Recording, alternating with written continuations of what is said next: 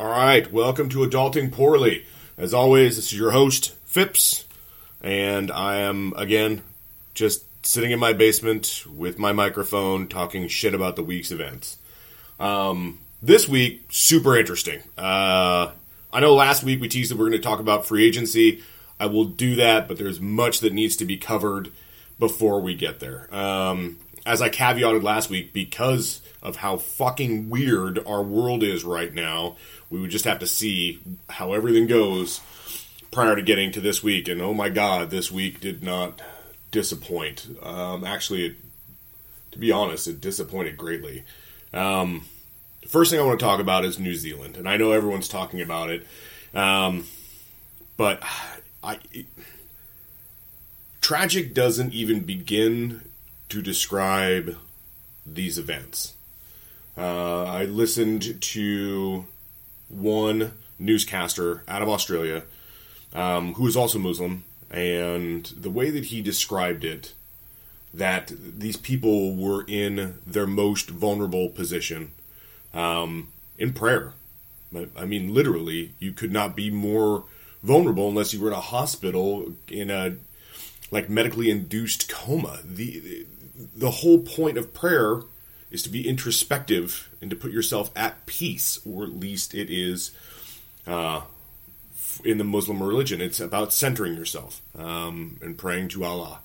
So prayer is all you need to know. They were they were on the floor in prayer, and somebody came in and killed fifty of them just because, just because he he believed them to be something they're not, and that's it's horrifying.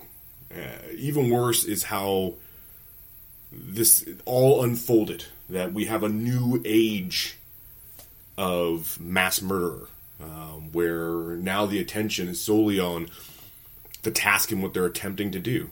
Uh, that this was publicized and put onto YouTube and Facebook. Even his manifesto was put out there prior to him even committing the crimes um, which is an indication that we don't share data between countries very well, uh, but also that this could get worse before it gets better.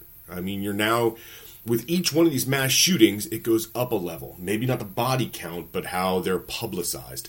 Now you have people. I, I hate to throw myself in there, but like me, who can say whatever they want whenever they want. It's the First Amendment. I get it. Um, but there's so many different media avenues now that it's hard to track what one fucking crazy individual decides they want to do. So this psychopath decided he wanted to put himself online and then videotape what he had done or GoPro it or whatever you want to say. Um, but that's that's fucking terrifying. And even more terrifying was the manifesto that came out about it. And the fact that he actually blames our current sitting president, or I should say, he indicates that uh, Trump was one of the reasons. He actually quotes Trump multiple times in his manifesto concerning Muslim immigrants. And uh, look, say what you will, and I'm not saying that you blame Donald Trump for this by any means, but there is a level of culpability that a leader of what used to be at least the moral compass for the world in some areas. We are at least considered to be the world police, or at least we were for a long time. Um, but if you have someone that continues to condemn the actions of anybody that is slightly brown when they do something of this nature, but immediately call for leniencies or not condemning the act of a white terrorist. And that's exactly what they are. This is a white terrorist. Call them a nationalist, call them a supremacist, call them whatever else you want to, but you need to end that with terrorist because that's what they are, but not condemning their actions, but saying that, you know, they're misunderstood or, you know, we need to look into this more, but immediately condemning it had it been the transfers. Had this been a Muslim terrorist who kicked in a church door, cat or Christian church, and gunned down everyone in the church, this immediately would have been called a terrorist event, and there would have been calls to secure our borders and everything else. Even if it happened in another country, there would have been calls for tighter security. But I mean, if it's if it's white people, it's it's seemingly okay, or it needs to be looked into more. There's a misunderstanding, um, and that's I mean on the heels of Trump having a fucking miserable week. So immediately to start off, you know, during the week he gets voted that the Mueller report should be made public 420 to 0. That says a lot. like you have that many people within the house that are just like no we we ha- everyone needs to see this report. And by the way, as someone who voted in the election and this may have a bearing on the election results, meaning that if we find that there was multiple issues here, there's the issue of collusion um, with Russia, and had they tampered with the election, that means that our votes counted for nothing. So, yeah, I think that as someone who voted in the election, I deserve to see what the at least the, the findings. I need to know one way or another if our election was hacked and that he is ultimately responsible. And just so we're clear, again, when it comes to Trump and the election, you either have to believe that he was part of everything, gave direct orders to Flynn, Manafort, Cohen, you name it, even his kid, Trump Jr., Eric the Works, for everything collusion, the payoffs, Trump Tower Russia, you name it. You either have to believe he was involved or you believe, because you're a supporter, that he had nothing to do with any of it and he's the dumbest fucking man on the face of the earth and all this just happened without his approval. And I can't imagine that people still believe that 100%. In fact, I don't remember which poll it was, but it was like 60% of Americans believe. And I'd love, by the way, for each one of these polls, I would love to just see the data set of who you actually question. And that's all of them. It doesn't matter what it is. Anyway, 60% of Americans believe he's a criminal in one way or another. What, the follow question I would have asked of that is do you care that he's running the country? Because it seems like they don't. And that's scary. I believe he's a criminal. I just don't give a fuck. Um, anyway. But with this, we have one shit given that pops up and wants to block this from being made public, and that is Mr. Lindsey Flip Flop Graham. And I only say that because he hated Trump while he was running for president. Now he fucking loves him. So what changed? And I think it rhymes with money or fear. I'm not sure. But why is he so terrified about this report being made public? Is there anything in there about him? Does he believe that the outcome of this could destroy the abs- the fabric of democracy? If that was the case, then you'd have a problem with Trump still being president. Because he is destroying the fabric of democracy. One constitutional, like, step over the line after step over the line. Like just slowly pushing that document to the side and making everything about the art of the squeal, which is exactly what he does. But why do you have such a problem with this report being made public? Again, voters, all of us, voted in the election. If there was any tampering or collusion on the part of our now sitting president, we have the right to know this. I would think if it was any other circumstance, maybe we would be digging in too deep. Like the the Trump Tower stuff, that might be something that you keep behind closed doors. For what reason? I don't know. I'm just saying. But this, completely different. All right. Moving on. For the rest of his bad week, then he had to turn around being shot down for the national emergency, even Republicans stepping up and saying, no, this is not a national emergency. You can't spend the entire time golfing and watching Fox News if it's just a it's a national fucking emergency. You can't just create national emergencies when we have a 42 year low for border crossings at our southern border. But, of course, he decided to veto it, and after the veto, increased the budget that he needs from around 5.7 billion to 8.6 billion dollars. And again, that's at this time because uh, he needs 25 billion over the next 5 years, whatever the fuck it is. But now it's 8.6. There's no justification for any of these changes, by the way. He started at 1.3, he jumped to 5.7, then he went to 8.6. The last two jumps, there's no reason for the jump. Like he hasn't actually put into writing that there's um, material costs have increased or labor costs have increased. Nothing. There's no reason for it. And if you look at Trump as a businessman and how he has taken money away from A to pay B, which is why the Trump Taj Mahal failed, then do we think he's doing this now? What's he what's the money for? Who is he paying it to? Where is it going? Then by the way, there's absolutely no oversight as to how he's spending this money because it's all his people who are ex fucking CEOs of Goldman Sachs and shit watching his watching his back. So if some money just goes missing, which yes, I do believe in my heart of hearts he would fleece the American people in the tune of let's say $7 billion for his own gain because he's told people his entire life he's a billionaire when he's not.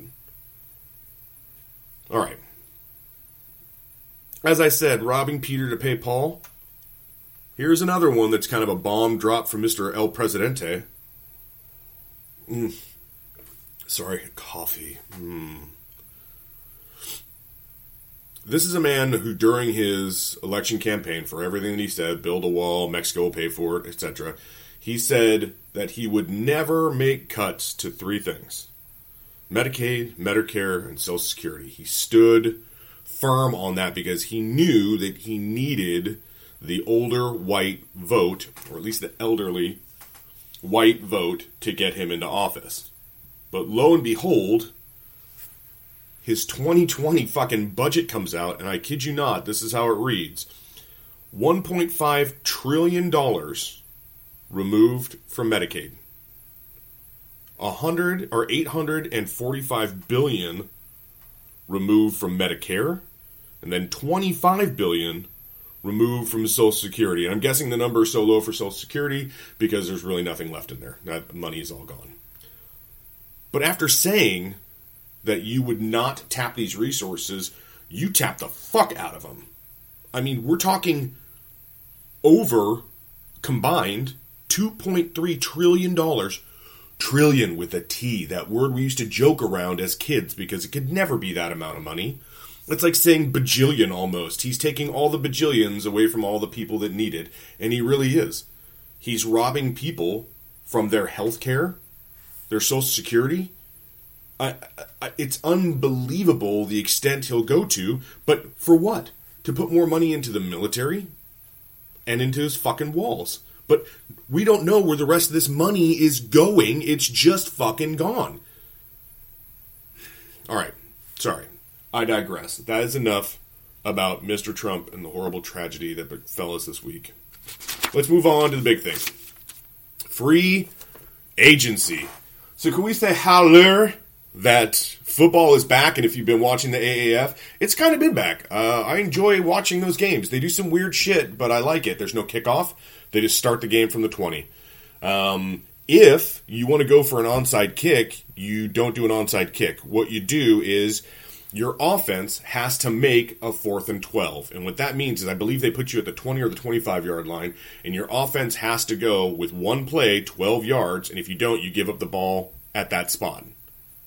That's kind of an interesting play. I, I kind of went over this in my head like, why would you do not fourth and 10, but fourth and 12? And I think it makes sense because how many teams actually have a 12 yard play in their playbook specifically for this? Like, you don't see a lot of third and 12s that people are making or fourth and 25s unless it's the Packers playing the Eagles, but whatever. Um, anyway, as a whole, they're putting a pretty good product out there. Um, especially using ex NFLers, you see a lot of game footage, or I'm watching a lot of these where I'm like, God, I, don't, I can't believe these guys are not playing in the NFL. And then you have to remember, oh, they're not playing against that top tier talent right now. So some of these guys are going to make it back in based on their play. Keith Reaser's one.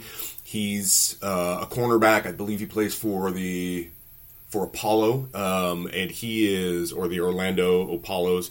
Um, but he's like a lockdown corner, probably the best in the league right now through six games. Um, and then I can't remember his first name, but Smith from San Antonio. This kid has had four interceptions over the last two games, two of which returned for a touchdown. There's like, not only are you, and he's, by the way, and he's stout against the run too, plays down in the box.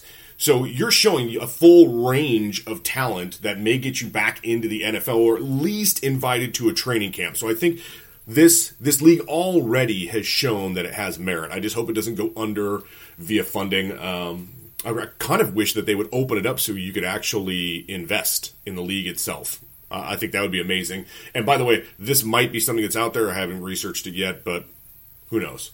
All right, free agency. I got to start with the Seahawks. Um, in fact, I'm going to start with teams that aren't doing much in free agency, who I believe are the real winners. Year after year after year, you see a lot of teams that break the bank in free agency. Uh, Cleveland is going to be one that we talk about, um, who's doing that right now. Um, as well as the Packers kind of opened up their pocketbook, which is unusual for them as an organization. They just they don't do this, but the overspend and the Jets are in this um, camp too. Usually doesn't like that doesn't equate to wins over the next season. So let's start with the Seahawks because it's my team. Um, lost some good people. By that I mean J.R. Sweezy left in free agency. Justin Coleman left, but he kind of hit the jackpot, and I don't think we can match that offer in um, Detroit. Detroit, another one of those teams that's way overspending right now. Um, but at least we were able to recoup one. We went from losing J.R. Sweezy, who and let's be honest, is the largest zombie you'll ever see in your life, uh, to pulling in Mike Iupati. Now, Mike Iupati, for those of you who actually are into football and remember the NFC West, for a long time, the 49ers were our biggest rival. And Mike Iupati was a big part of that because he was stout, so stout against the run. He is just a man mover. It's what he does. Um, granted, he's in his 30s now, so there is some attrition there, but we're, we're essentially replacing – J.R. Sweezy with a bigger version of J.R. Sweezy. You got a guy who has good lateral motion, um, road grader. I mean, he puts it to you, but not really good in pass coverage. So I'm hoping that we do a lot of like, well, like what we did last year, a lot of running. Um, Jason Myers, the kicker we picked up. It's nice to have somebody that was in the Pro Bowl last year who is a definite need for us because our kicking game has been a shambles since Hauschka left. But we pick him up for pretty cheap because he's a kicker. Um, we may even pull somebody into camp to see if they can compete with him, but that's just to elevate the level of competition. He's probably our guy. That would be nice to have that lockdown, to have our special teams positions with two Pro Bowlers. That would be great. Punting and kicking. That would be amazing.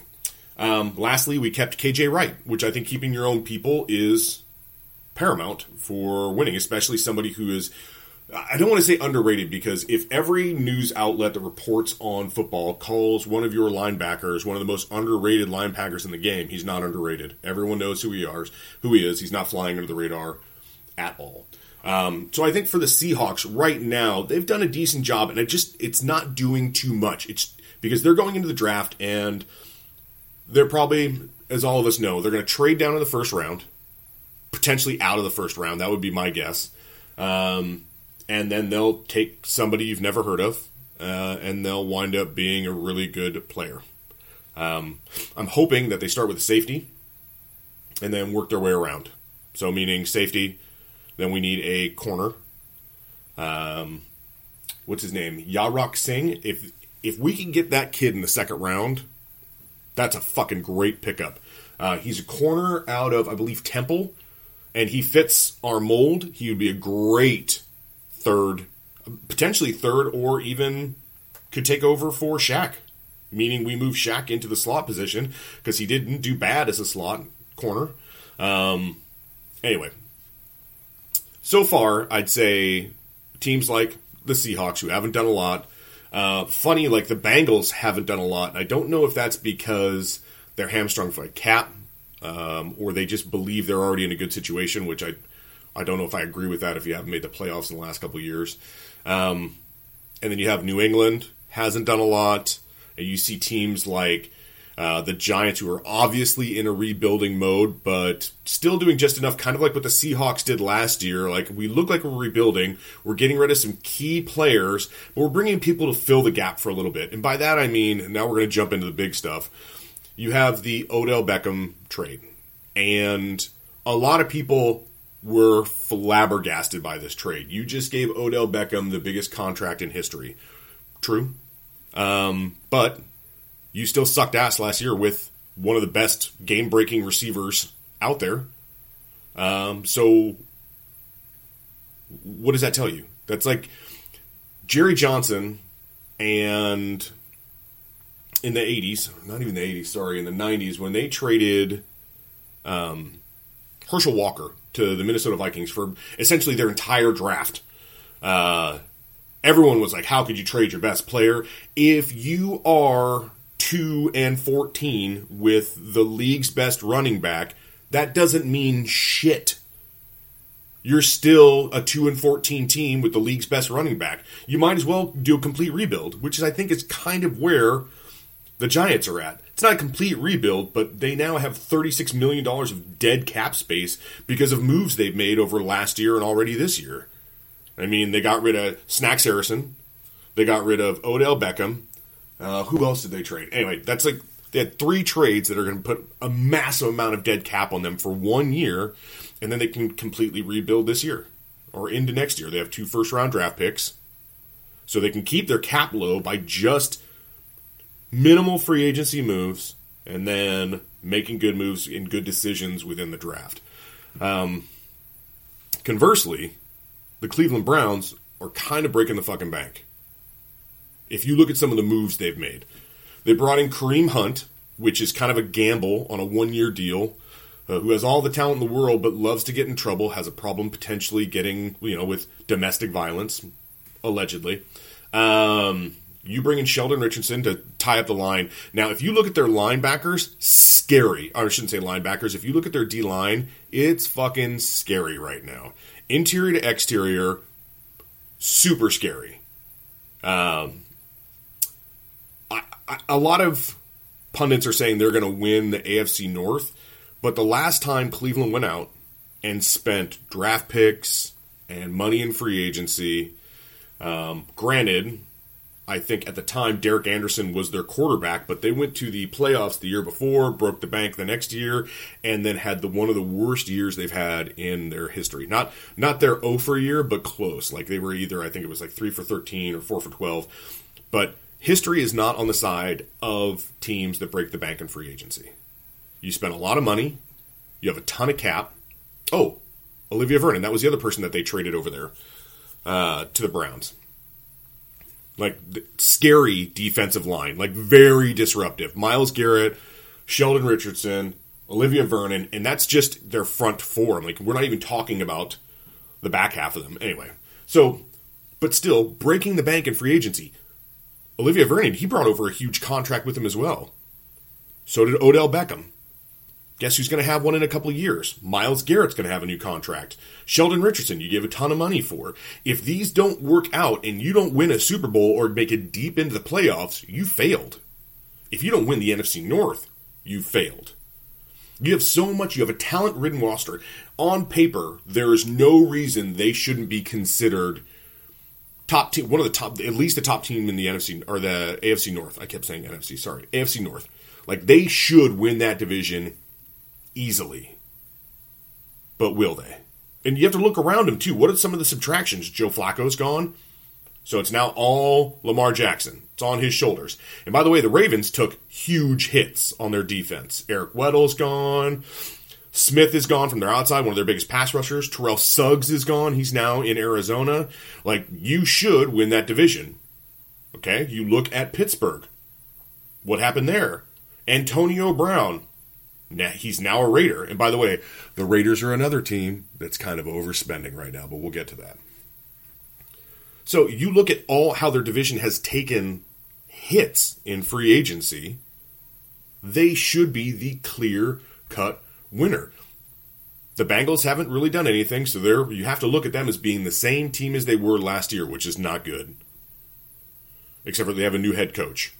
Um, Pittsburgh lost talent, not really regaining a lot of it. So we'll see what they do in the draft. They should probably go defense at least. I'd say a corner is their biggest need right now. They need a shutdown corner, which they don't have.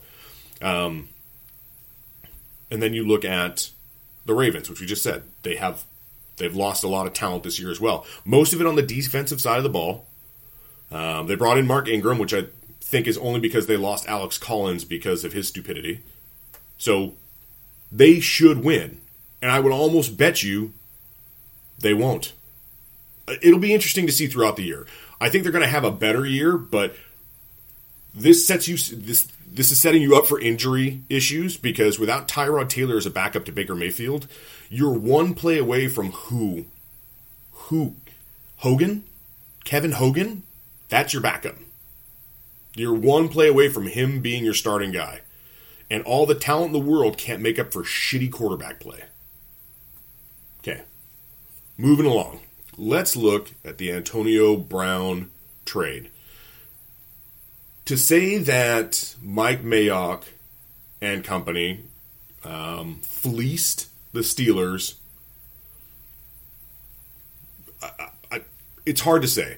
I would say if you look at it on paper, you have quite possibly the best receiver in the game. Some people call him undefendable when he comes off the line. He is almost immediately open. But you have a $21 million cap hit, and you're only getting back a third and a fifth pick. And the Raiders gave him a new contract. Fleece might not be the right word because they were taking such a cap hit to move him, and he had become such a distraction within that locker room that a lot of people say the same thing. It's addition by subtraction.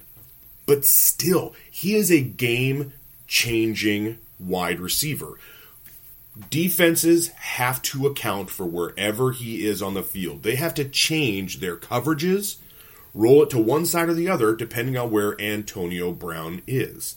Which, by the way, is why Juju Schuster Smith has become so good so quick, is because he's not facing the same kind of coverage that Antonio Brown is. But now he will. He will be their focal point, which means he's going to see like less receptions. You'll see Vance McDonald. I would have said Jesse James, but he's moved on to the Lions. Um, Vance McDonald is going to see more targets. Their other receivers are going to see more targets. Schuster Smith, I think he's going to actually have maybe a down year because he's going to see those double teams. He's going to see more bumps off the line. He's going to see more safeties over the top and a corner underneath. Hell, he might even see a middle linebacker drifting towards his side too as Ben Roethlisberger tries to force that ball in there. It'll be interesting. And you don't have the added benefit of having Le'Veon Bell in the backfield. Now, granted, James Conner who, by the way, is one of my favorite fucking players in the entire NFL. You look at what that kid had to do to get into the NFL, and you will be blown away by that story. This kid fought through fucking cancer while at Pitt and would go to get um,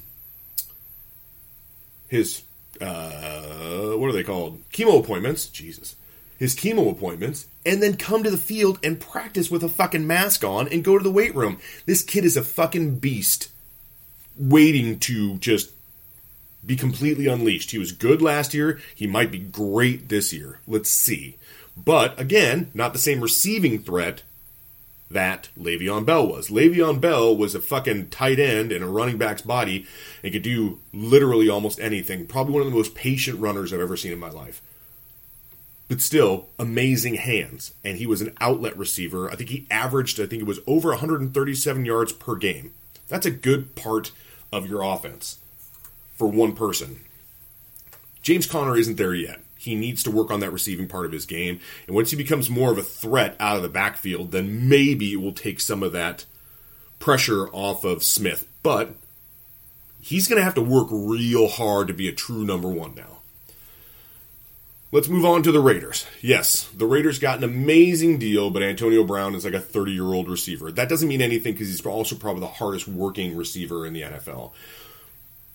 He doesn't have an injury history, but in trades like this, I don't know what it is, like the Madden curse or whatever, you always see this player, this giant player we've given a new contract to, a giant contract to, what happens? They get injured and they go down and everyone questions it. And then maybe the Steelers don't do bad. They actually do really well with him not being there. And how could you do this? And oh my God. But for a third and a fifth pick, conversely, Cleveland gave up a first, a third, and their starting safety, Jabril Peppers, who they drafted, what, one or two years ago in the first round, to the Giants for Odell Beckham, who is a younger version of ADB. Sorry, that's Angry Doug Brown. uh, sorry, Angry Doug Baldwin. I meant Antonio Brown. Um, so, fleeced needs to be put in there, but they gave him a huge contract, and I think you did. You did the Steelers a solid by by taking him. Uh, there's no other way to say it. I, I think um, originally the 49ers probably had the most uh, the biggest stake in the game. But the Raiders was just a little bit better as far as an offer was concerned, which is why he moved over there. But you look at this, and then the Raiders giving Trent Brown like a $61 million contract. Um, hell, who else did they bring in? By the way, they're on a spending spree right now, and they gave Antonio Brown a huge contract on top of what he also had. So Antonio Brown played the game better than anyone ever has. He forced the trade. He got what he wanted, which was more money and he went to a team where he believes he will be the number one target and get the ball more. But when he doesn't, he's going to pout and do the same shit he did before. All right, last team I'm going to talk about, and that is the Detroit Lions. The Detroit Lions are in kind of a rebuilding phase. Uh, you bring in Matt Patricia as your coach. He tears everything down. He changes the defense because that's what he does. That's what he specializes in. He wants to run the ball more, but really wasn't effective at doing so. Um, but rebuilding your defense and bringing in key pieces from New England. Now, I mentioned Justin Coleman earlier. Guess where Justin Coleman came from? That's right. The Seahawks traded a seventh round draft pick, which, by the way, that was a fucking steal, to New England to get Justin Coleman. Justin Coleman learned under Matt Patricia, then he learned under Pete Carroll, now he's going back to Matt Patricia. I don't know if he's going to be starting on the outside or if he's going to be on the inside, but he's going to be a good corner for them. But they way overpaid at almost $30 million for him. Worse is who they brought in also, and that is Trey Flowers. Now, I appreciate Trey Flowers' game. He is a tactician as a defensive end. He can set the line, he can hold it, he's stout against the run, and he puts pressure on the quarterback. He is very good at what he does but I don't believe he's ever had more than eight sacks in a season, and I think he got close to $65 million. A lot of that is upfront guarantees. Now, you have to worry about any player that the Patriots let walk. And it's similar to the Ravens. Every time the Ravens have let a defensive player walk, they have failed in their next role. The Patriots are very similar a lot of what they do is scheme based. Now, granted, he's going to a place that's going to have a very similar scheme in what Matt Patricia is doing because Matt Patricia helped rebuild the Patriot defense. But for that kind of money, what else can you invest in? Defense, quote unquote, wins championships. Got it. Um, but if you can't put up points to compete, you can't have a 0 0 game and win. So why are you spending all of your cap on three players that may not get you any more wins? Food for thought. All right. There'll be more of this as as we go along, um, especially leading up to the draft. There's a lot of things coming up as far as the draft is concerned. I hope, I really hope that this draft is just filled with trades and it's crazy town, because I think where baseball where basketball, um, and hell, to this point, even like the MLS are more interesting is in the trades that happen all the time. We're starting to see that more in the NFL, where people are starting to realize you can cut and run faster than you have in the past. A lot of that has to do with the rookie contract situation and that you're not paying guys who are first round, first overall pick $100 million with $50 million guaranteed. Sam Bradford was the last person that benefited from that. I mean, and that motherfucker's made a lot of money off of doing very little. Um, but you you look at kind of the models that are being built now because of the rookie wage scale.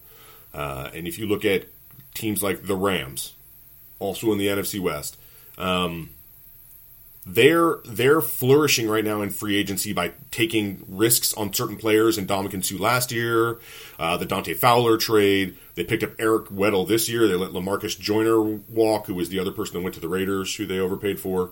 Um, but they can take these chances in free agency and pick up certain guys because their starting quarterback is still on his rookie contract. There's a huge chunk of money they're eventually going to have to pay him, maybe. Um, if they believe he's going to be the guy, Jared Goff, throughout history. Now, the Seahawks are going to run into something similar. Russell Wilson is bound to get paid.